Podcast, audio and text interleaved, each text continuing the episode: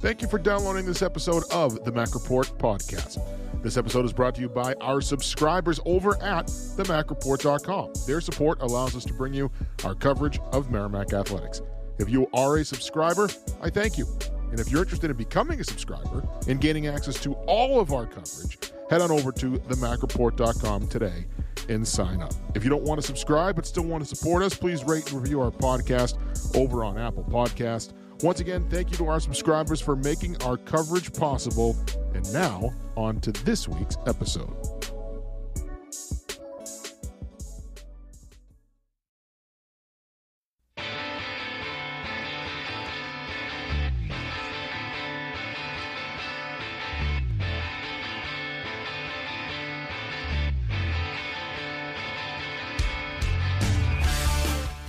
I have good news and I have bad news. Which do you want first? I'm going to assume yeah, I'm going to assume you want the good news first. The good news is is there's still about 2 months and a week, like about 9 weeks between now and when the NCAA Men's Ice Hockey Committee is going to select teams for the NCAA tournament. That's the good news. The reason why we're talking about that now and why that is good news is because Merrimack did the one thing that we said a week ago that they really couldn't afford to do. If you remember, about a week ago, right on this show, heading into that weekend series against Brown and Yale, I think the words out of my mouth were good teams sweep Brown and Yale, and there's really not an excuse for not sweeping Brown and Yale. I- am pretty sure those are the exact words that came out of my mouth. Obviously, we know what happened. Not only did Merrimack not sweep Brown and Yale, but they didn't even pick up a win. Warriors had to come from behind to tie Yale on Friday night, three to one, and then got beat and beat pretty handily by Brown on Saturday, six to two. And if you go back now, you go back in time, even a couple of weeks ago, right before New Year's, the tournament up in Dartmouth this is now four weeks in a row. Three games, or excuse me, four games in a row where they haven't looked good and they haven't played real well. Uh, certainly not what the team looked like at the beginning of the year, and, and that's what has become a little bit of a concern here. Now, if you if we start, we'll, we'll talk about the league stuff in a second. If we start with the pairwise, they've they've done a good enough job early on beating good teams that these missteps, I can't even call them losses because there, there's only two losses in the last four games, and one of them was to Providence. It was a six to one loss, but one of them was to Providence, and then one of them was to Brown. And and the, but still, a tie against Yale feels like a loss, even though they came back and tied it late. That's a team you should beat. That team's not very good. I'm sorry. They work hard, but they're really not very good. The leading. How about this? And and I don't want to get too much on a tangent here, but the leading scorer on the Yale roster for his career entering the game on Saturday night. The, the, the leading career scorer for Yale had 23 points, I think, in 66 games. Alex Jefferies has 24 points this season. That's the difference that we're talking about. They're not a skilled team. They work real hard. They're not a skilled team. They've had a lot of trouble scoring goals. Uh, from a, a, straight up skill standpoint, they're one. Of, they're one of the weakest teams in the country. And and not only did Merrimack tie them, but had to come back to do so. That's that's the disappointing part. Almost lost that game. Uh, and then we saw what happened on Saturday. You know, I wasn't sure if the Yale game was going to be a, a bit of a wake up call, but we saw what happened on Saturday. They came back and and again gave up an early goal, just like they did against uh, against Yale on Friday night. Against Brown on Saturday, they give up the early goal. They fall behind early. The wheels start to come off a little bit. You start to see guys try to do a little bit too much. A lot of individual play. A lot of guys, which I get. I get it. I understand. Good players want to put the team on their back and just pull pull you out of the mess. They they want to do that, and and I and I understand where they're coming from, uh, and I can appreciate that. But again, uh, a, a, lot of that individual play uh, over the course of the entire weekend resulted in turnovers, some really bad turnovers in bad areas of the ice. Like you look at the, the first Yale goal on Friday night, not only was it scored a minute and a half in the game, but Yale didn't even have to do any work. I mean, Merrimack literally put the stick on the guy, uh, put the puck in the guy's stick in the slot about four feet out from the front of the net.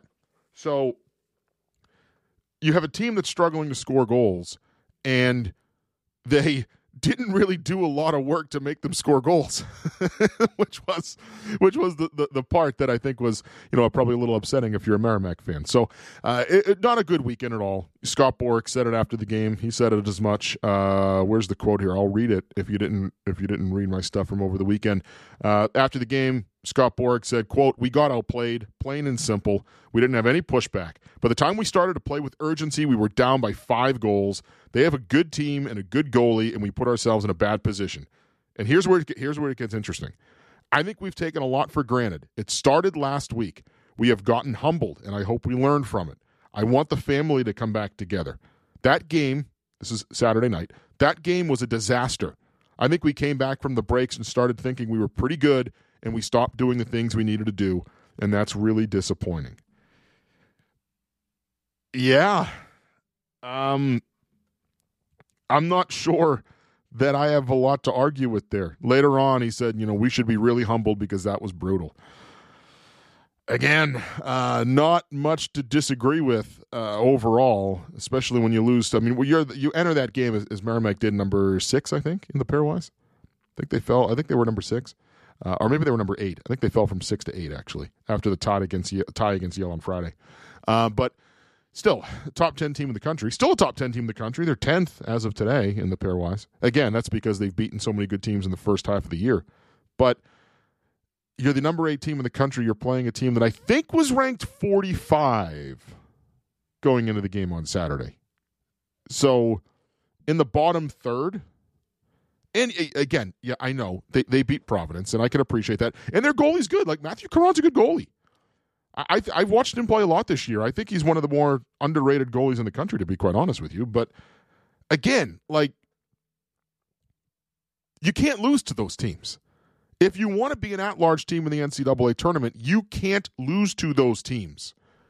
You need to be better than those those those games. Games against Yale and Brown have to be a foregone conclusion if you're ready to be one of the top teams in the country.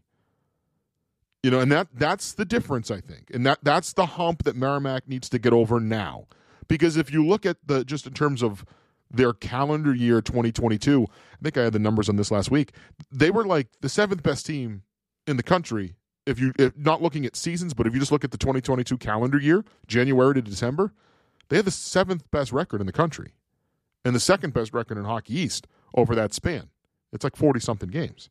So they're on the cusp of being a really good team. They're on the cusp of being a team that I think a lot of people look at as national contenders, right?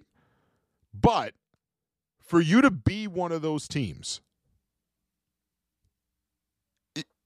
you, you beat Brown and Yale, and you do it easily. you not only beat them, you beat them by multiple goals. I mean, those games shouldn't have been close.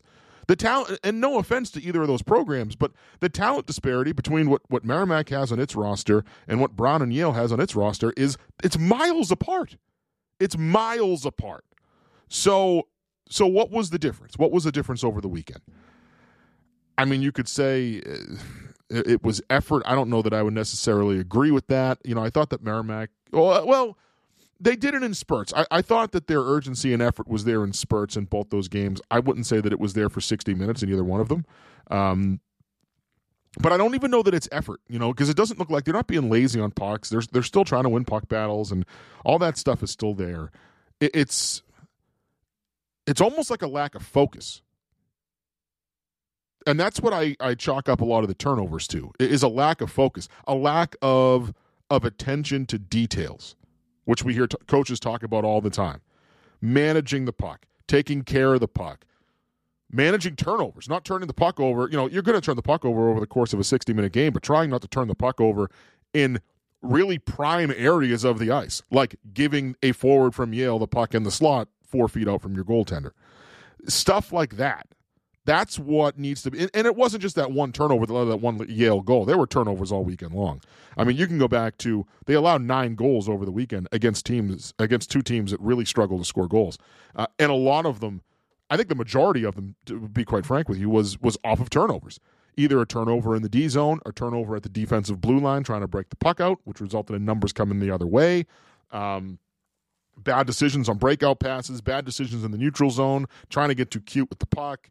Uh, it was a mismanagement of the puck, which I don't know if it's a lack of focus. It's definitely a lack of details. It's definitely a lack of details, and and it's a trend that I think we started to see the week before against against Dartmouth and against Providence, it just didn't really cost you there as much. It did against Providence. It didn't really cost you against Dartmouth. Merrimack still wins that game, but again, needed overtime to do it against a team that's now ranked 60th in the pairwise. You needed overtime to beat Dartmouth. Uh, this stretch now, they've gone one, two, and one over this stretch. None of the the win was not in regulation; it was an overtime win. So one, two, and one with an overtime win, and I would have looked at this stretch go, coming out of the holiday, going into the Dartmouth tournament. I looked at this stretch of games and, and said to myself, anything less than three and one is a disappointment. Look, you can you can lose to Providence on any given night. They're a good team. So I, I, thought Merrimack and Providence would match up in the finals of the of the Ledyard Bank Classic, and they did. And if you want to lose, if, if you lose that game, not that you want to write it off, but it's an acceptable loss because Providence is a good team. You're not going to win every night. Look, at some point, if you're a good team, you also have to beat the good teams, but you're not going to beat the good teams every night. So I looked at it as you're probably going to play Dartmouth, Yale, and Brown three out of the next four. Those games should not be close. And then if you lose to Providence in the finals of the tournament, you lose to Providence, fine. I mean, and if it's a close game, it's acceptable. A 6 1 game doesn't really feel acceptable, obviously, but uh, I, I would have looked at the stretch coming in, as I did, and said a, a 3 and 1 stretch is, is acceptable here. That, that's the next two weeks, you're looking at going 3 and 1. And then you get into kind of the the meat of some of the league schedule here with with Providence coming up twice more, and you get Northeastern coming up, and I know they've struggled, but we also know how good Devon Levi is, and they're going to be on the road at Vermont, which again winnable games. But but from what I saw over the weekend, I'm not sure anything right now could be chalked up as a winnable game because Vermont is better than Yale, and Vermont is better than Dartmouth, and Vermont is better than Brown. At least from a, a skill standpoint, that they're better teams. That they're they're better they're better than all three of those teams, and you got to go up on the road and beat them at the end of the month. So what looked like a gimme win or a couple of gimme uh, almost automatics uh, two weeks ago, now now you have to sit there and think about it a little bit. And again, look, I'm I'm trying not to pile on too much here because I think at the end of the day, if if I told you, you're obviously a Merrimack fan if you're listening to this, if I told you back in October, hey, we're going to be sitting here second week of January. Merrimack's going to be 10th in the pairwise. They're going to be 14 and 7. Would you take it? I think I think everybody would say, of course. Of course. After losing Zach Uens, after losing Declan Carlile, after losing Max Newton and losing Steven Jandric, yeah, absolutely I would take that. I think I think that's would be the answer that most people would say. And and that's where they are. So it's not like, you know, it's not time to hit the panic button just yet and, and I do think I'm a firm believer in you have to uh, you have to evaluate a team on the totality of the season and not just what has happened over the last two weeks. Again, you hear coaches say it all the time. I say it to my 13 year olds uh, when, when we're coaching their games all the time. You can't get too high with the highs. You can't get too low with the lows. The the season is a roller coaster. You're going to have ups, you're going to have downs. Every team's going to go through them. It's about managing those ups and downs as best you can and trying to stay somewhere in the middle emotionally, you know? Uh, I don't think that they're. I, I don't think it's time to hit the panic button just yet. Now, look, it's not going to get easier with Providence coming in for two games this weekend, but I don't think it's time for us to be sitting here hitting the panic button going, oh no, they're not as good as we thought they were. They're not a good team. They're not going to make the tournament that's a little bit of an overreaction to me. It, it, could still be the end result because they've put themselves in a tough spot now at number ten. Um, but but I, I don't think it's uh I don't think it's a guarantee that that is going to happen just yet. They could still play their way out of it because there's so much time left in the season. Now they just have some work to do.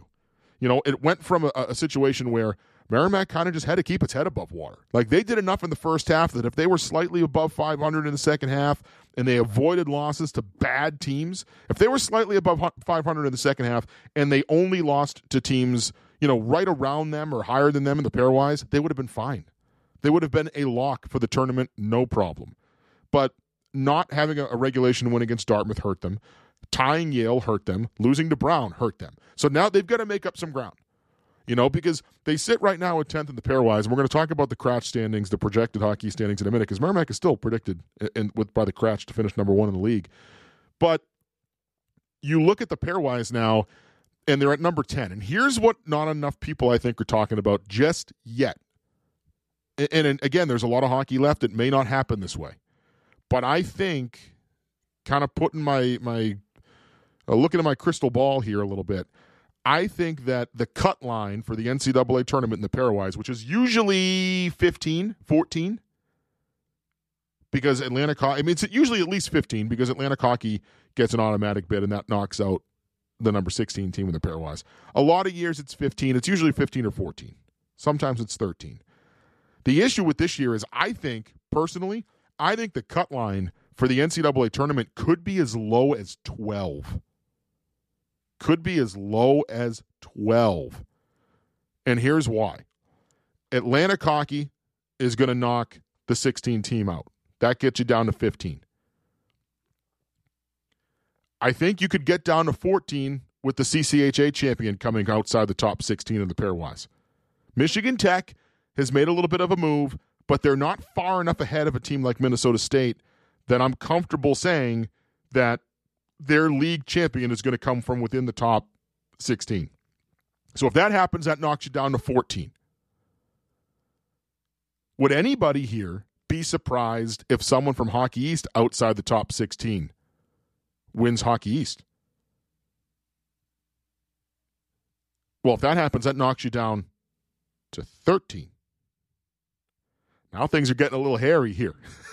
you know, could especially with the single elimination format. I mean, could Devon Levi go on a run in the playoffs and win four games in a row for Northeastern, and then all of a sudden, bam, they're the Hockey's champions as the number thirty team in the pairwise or twenty five team in the pairwise? I don't think that's unreasonable. I don't think it's unreasonable that a team like Boston College, which is starting to put things together a little bit, and they're playing well, or a team like UMass, who's going to get used to their coaching staff and I think could go on a run here in the second half. Could one of those teams be 17, 18, 19 in the pairwise and go on a run and, and win Hockey East? Yeah. Yeah. I think that's totally possible. So now, now that drops the cut line down potentially to 13. Okay. I don't think anybody in the ECAC wins that league other than Quinnipiac or Harvard. You know, maybe Cornell has a chance. Uh, and Cornell could be outside the top 16. So that one's kind of a wait and see, but I'd, I'd, be surprised. I think Harvard and Quinnipiac are just so light years ahead of everybody else in that league. I think that one probably comes from inside the top 16. But what about now the NCHC? Kind of a mess, right? I mean, Denver's a good team, St. Cloud's a good team. There's a big chunk of teams that are in the middle, though, that are pretty good. I think they could win the NCHC tournament. Again, especially once we get to the semifinals. It's a one game deal. So could North Dakota or Western Michigan or or Omaha, some pretty good teams, win the NCHC from outside the top 16? Again, yeah. Yeah, I think they could. And then even when you get into the Big Ten, now the Big Ten, I think, you know, Minnesota's the class of the Big Ten. Penn State's not far behind.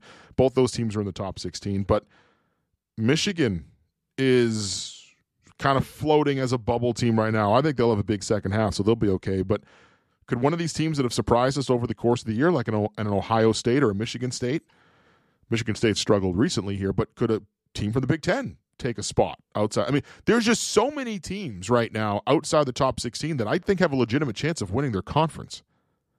That the cut line could be as low as 12. As low as 12 and and that's what's scary i think for these teams that are on the bubble. And two weeks ago two weeks ago merrimack wasn't even on the bubble. Two weeks ago merrimack was number three in the pairwise. They were very very comfortable. Now they're on the bubble. And and this is where things get a little muddy and can get a little scary for these teams as we get later on in the year. So you are what your record says you are. I, I, think, especially with the pairwise, it's a computer ranking. It takes into consideration the entire season. You are where the ranking says you should be, and, and it is what it is. And you're number 10 right now. And normally, number 10 would be pretty comfortably in the NCAA tournament at 14 6 and 1. I think I said 14 and 7 earlier. Sorry. 14 6 and 1. Normally, number 10 in the country would be, you know, pretty comfortably in a tournament spot and and ten will be. I mean, there's not you know if you're tenth in the pairwise, you're going to get in. But if they fall any more, if they fall to a 12, 13, 14, I don't know. I don't know. It's getting a little scary there. you know, and I, I didn't think we would be in this position with them two weeks ago because of where they were at number three.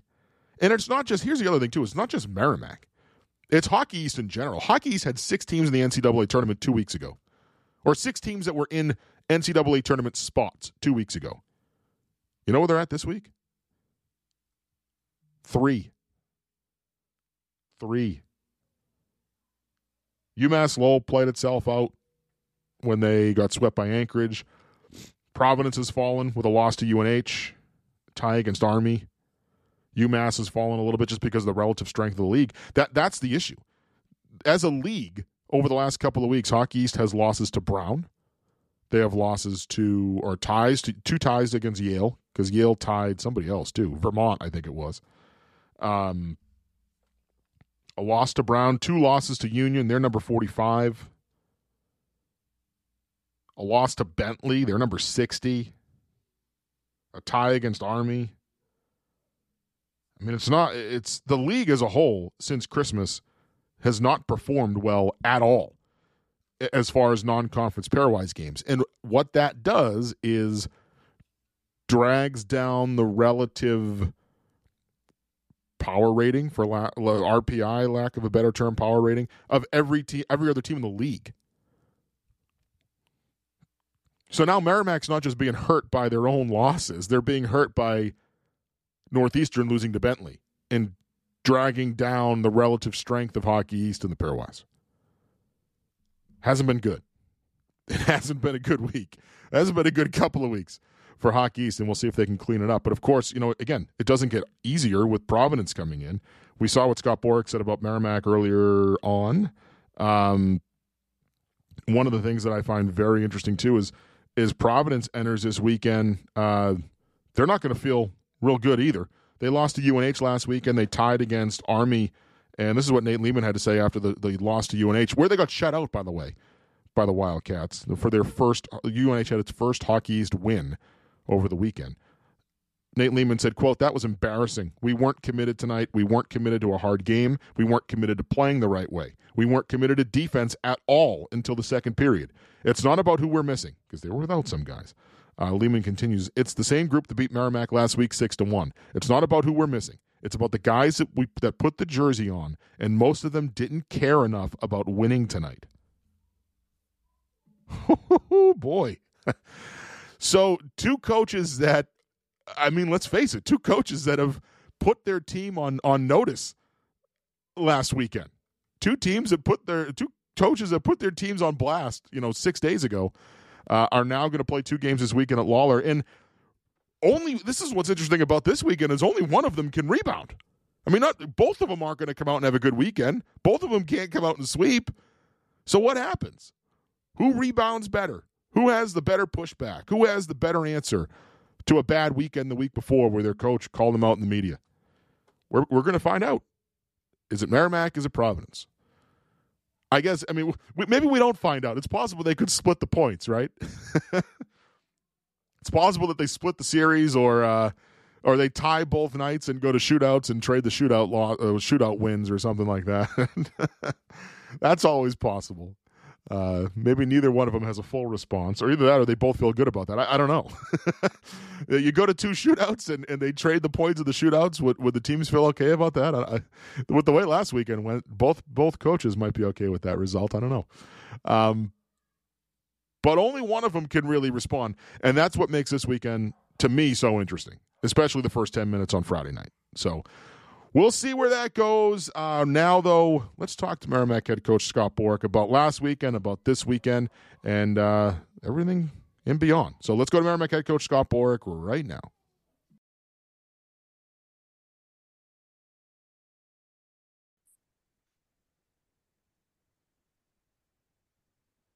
I'm here with the head coach of the Merrimack men's hockey team, Scott Borek. And, coach, um, clearly, you know, looking back to Saturday, uh, weren't real happy with how the weekend went last weekend. I think you know that goes for you and probably everybody in that room. Uh, I'm curious what what does the week look like for practice so far? Obviously, you still got one more today, um, but as far as kind of a, a response from from last weekend, it's going to unveil itself on Friday. But I'm sure it starts over the course of the week in practice. So, how's the week look so far? No, I think it's looked good. Actually, I think that we are, um, you know, our details are much better this week. We are much more physical this week. Um, I thought our team we competed in several situational type drills, and and I liked the way our team competed. Um, you know, we got some work to do. We know that. You know, um, really obviously disappointed with the way the first four games after break have gone. Um, at the same time, I think you know where you know a, a block shot or a save or what have you away from you know being quite different than, than it's been, and that that was one thing when I watched the film first Brown you know, after the game, I was very upset about the way we played. Um, and I, I, still wasn't happy with the way we played, but, you know, we only gave up two scoring chances in the first period. And, you know, that's a team that's playing pretty, you know, playing okay without the puck and uh, kind of unraveled on us after that period. But, you know, I think our team's show, shown some signs of frustration that weren't there at the beginning of the year, um, that we just got to get back to playing good hockey. It's one of those, I mean, we talked a little bit about it on Saturday, but you've got a situation now where like it's a long season. Teams have ups and downs like this over the course of the season, even the really good ones. And it feels like the ones that are able to pull themselves out of it do so because they've got strong leaders. They were a veteran group. They got a lot of seniors. And you look at your roster, and that's kind of what you have.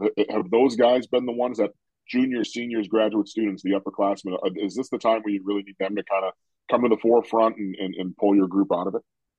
Yeah, we need them to lead us. And I, I think – and my message to them uh, Monday was simply, you know, we weren't going to win every game we played, although I was hoping we would. Um, but it's this situation, it's this challenge that if we're successful getting ourselves out of this, this is why we'll be good in March. Um, if we didn't face this adversity and face it for the first time in March, um, you know, that your season could end that day. Uh, but right now, we're facing it. We know we're not playing our best hockey. Uh, we're going to get back to kind of the details and the structure of our game and lean into that um, and then really lean into our leaders. And I think we have good ones in that room, uh, throughout the room, throughout the classes, and we just need those guys to step to the forefront.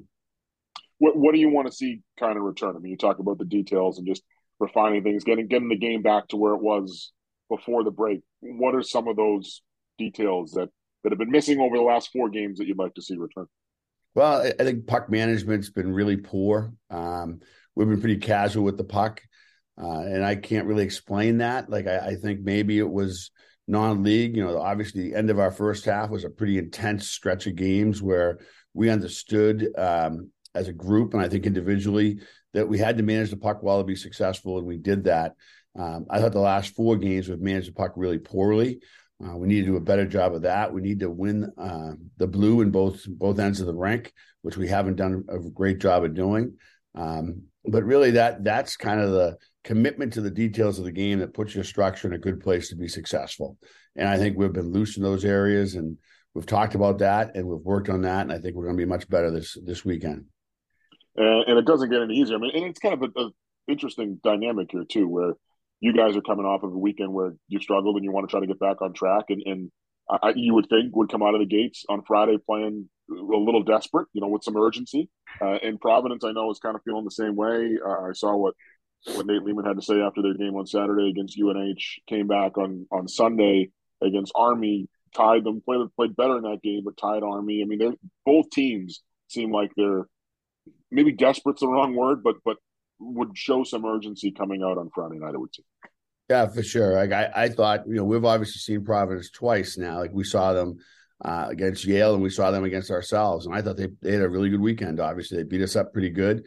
Um, and then, you know, I watched that UNH game and I, you know, Nate's uh, Coach Leaman's comments were right after the game. He probably hadn't watched the film, but yeah, um, I, I, thought his team had some really good opportunity. Let's give some credit to David Fessenden and the UNH's defense and the way UNH played that game. They played they played a really smart, uh, patient hockey game, got good goaltending, and gave themselves a chance to win. Uh, third period, Providence was you know all over them, but uh, couldn't crack the crack the ice. So you know, I think there's urgency on both sides. I think that I think coming into this weekend, uh, their hockey game has been a lot better than ours, frankly, to this point. Um, and we need to we need to make a jump start against them. I mean, it's a tough opponent. We know that. They play very hard. We know that. Uh, but that's good. It's going to be an outstanding competitive game. So I think that will draw the best out of us. I didn't get a chance to ask you on Saturday, but with Mac out of the lineup, Mac Welsher, um, was that an injury related thing? And just if it was, how's he doing this week? He is injury related, and he is uh, probably questionable for the weekend, which is unfortunate. He's been one of our most consistent uh, and hardest players to play against. Um, and we really won't know. He's been in a red shirt. You know, he can't be in a red shirt today and play tomorrow. So um, we'll see how he comes out today. Uh, I'm hopeful that he's able to go. Um, he's been a very important player for us, and obviously a captain and uh, kind of a catalyst and an energy guy for us. So really hopeful that he can go. Um, you know, we'll know more today later on. and then the other one too. We talked about him last week too, but Liam Dennison. I mean, is he getting closer uh, to to maybe being able to make an impact there on the back end? You know, Liam's uh, today's a big day for Liam. He's had a pretty good week. He has not been in red at all. Um, and you know, today's a day where you know where's his confidence at? I think really right now that's the only issue is just his personal confidence in his um, recovery uh, and his rehab and the fact that okay, am I ready to go now? You know, as we talked about at the beginning of the year, even halfway through the year, it's a surprise he's even on the ice right now. Uh, so I think it's a, a, mental adjustment for him. But uh, you know, he looks he's looked good, and, and I'm hopeful that uh, we get good news today. But if he's not, if it's not today, it will certainly be next weekend. He plays kind of a quiet game. I mean, I know I, anyone who pays attention knows what type of impact he can have when he's on the ice, and, and, will have, I think, when he's on the ice. You guys here in the second half, but what are some of the things he does real well? Because it, it, a lot of it, you know, you won't find it in the box score, but he impacts the game and has. I remember hearing stories back when he was in the USHL with Youngstown coaches coming up to, uh, you know, Curtis Carr, I think was the one that was telling me the story. That would be like, yeah. you know, I'd get phone calls of other guys that were out there watching the see, watching the other players that I'd get a text and going, hey, you know, you're your defenseman there, Dennison's the best player on the ice. Like, what are some of the things he does well that impacts the game? The biggest thing he does is break the puck out. Uh, he's such a good skater. He gets first touch most of the time. Um, he really uh, makes a good decision on that first touch. And that's something that I don't think we've done great, um, which has allowed us to be hemmed into our zone because our first touch has been pretty average uh, the last couple of games. And Denny brings that right away. You know, he's smart. He gets the pucks quickly. Uh, he understands how to defend. He's an undersized defenseman who understands how to defend in in space. Um, and then just a maturity on the back end. You know, I think you, know, you didn't see that at the beginning of the year uh, from us. You didn't see the you know a lack of maturity.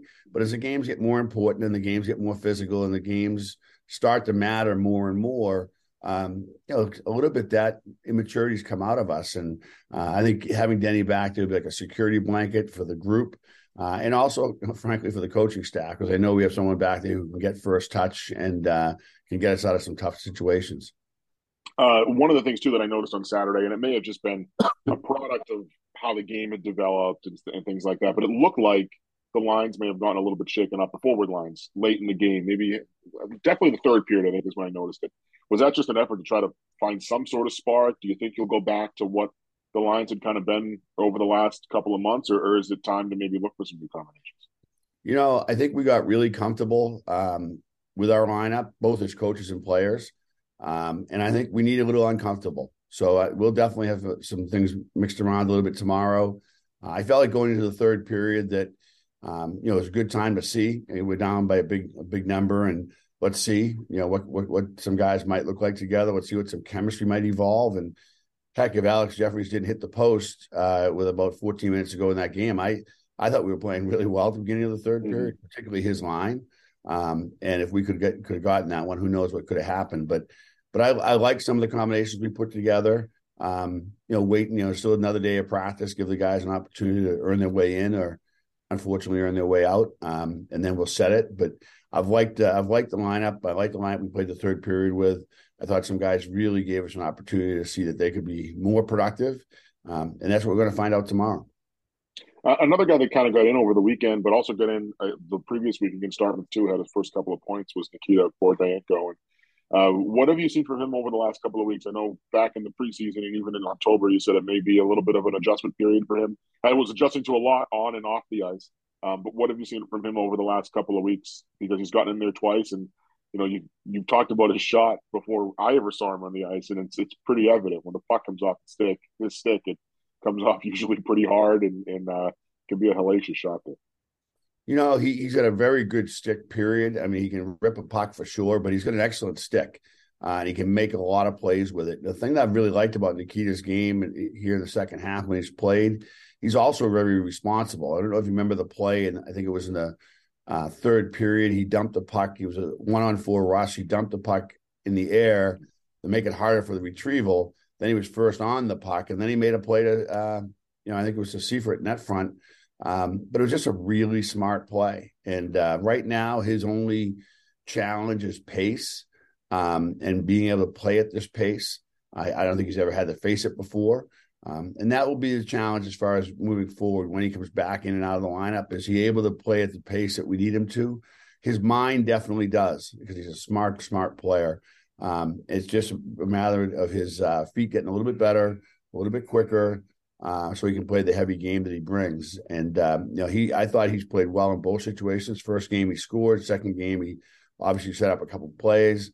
Um, but he's a talented player. He's going to be someone that we're going to rely on in the future for sure, and, and possibly this season. You talked about the play to Seifert there at the net front.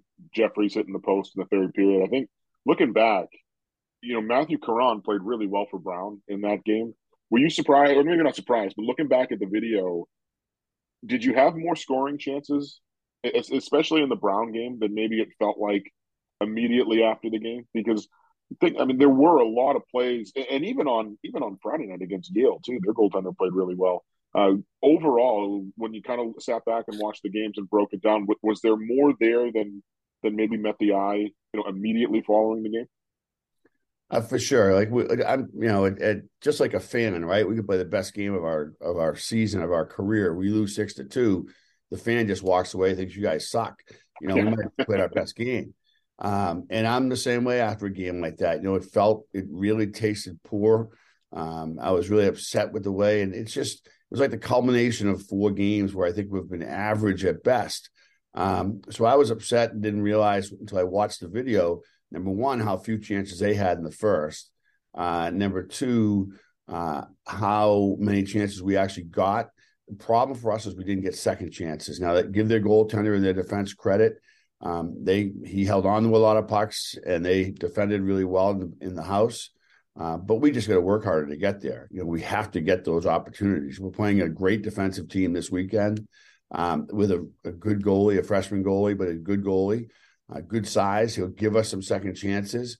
You just got to get to him, and that's something I think that we haven't done uh, since break, and that's something that's very necessary moving forward. And that was exposed against Brown and Yale. You know, we had a ton of chances against Yale, but too many one and dones. You know, we need we need uh, more second chances.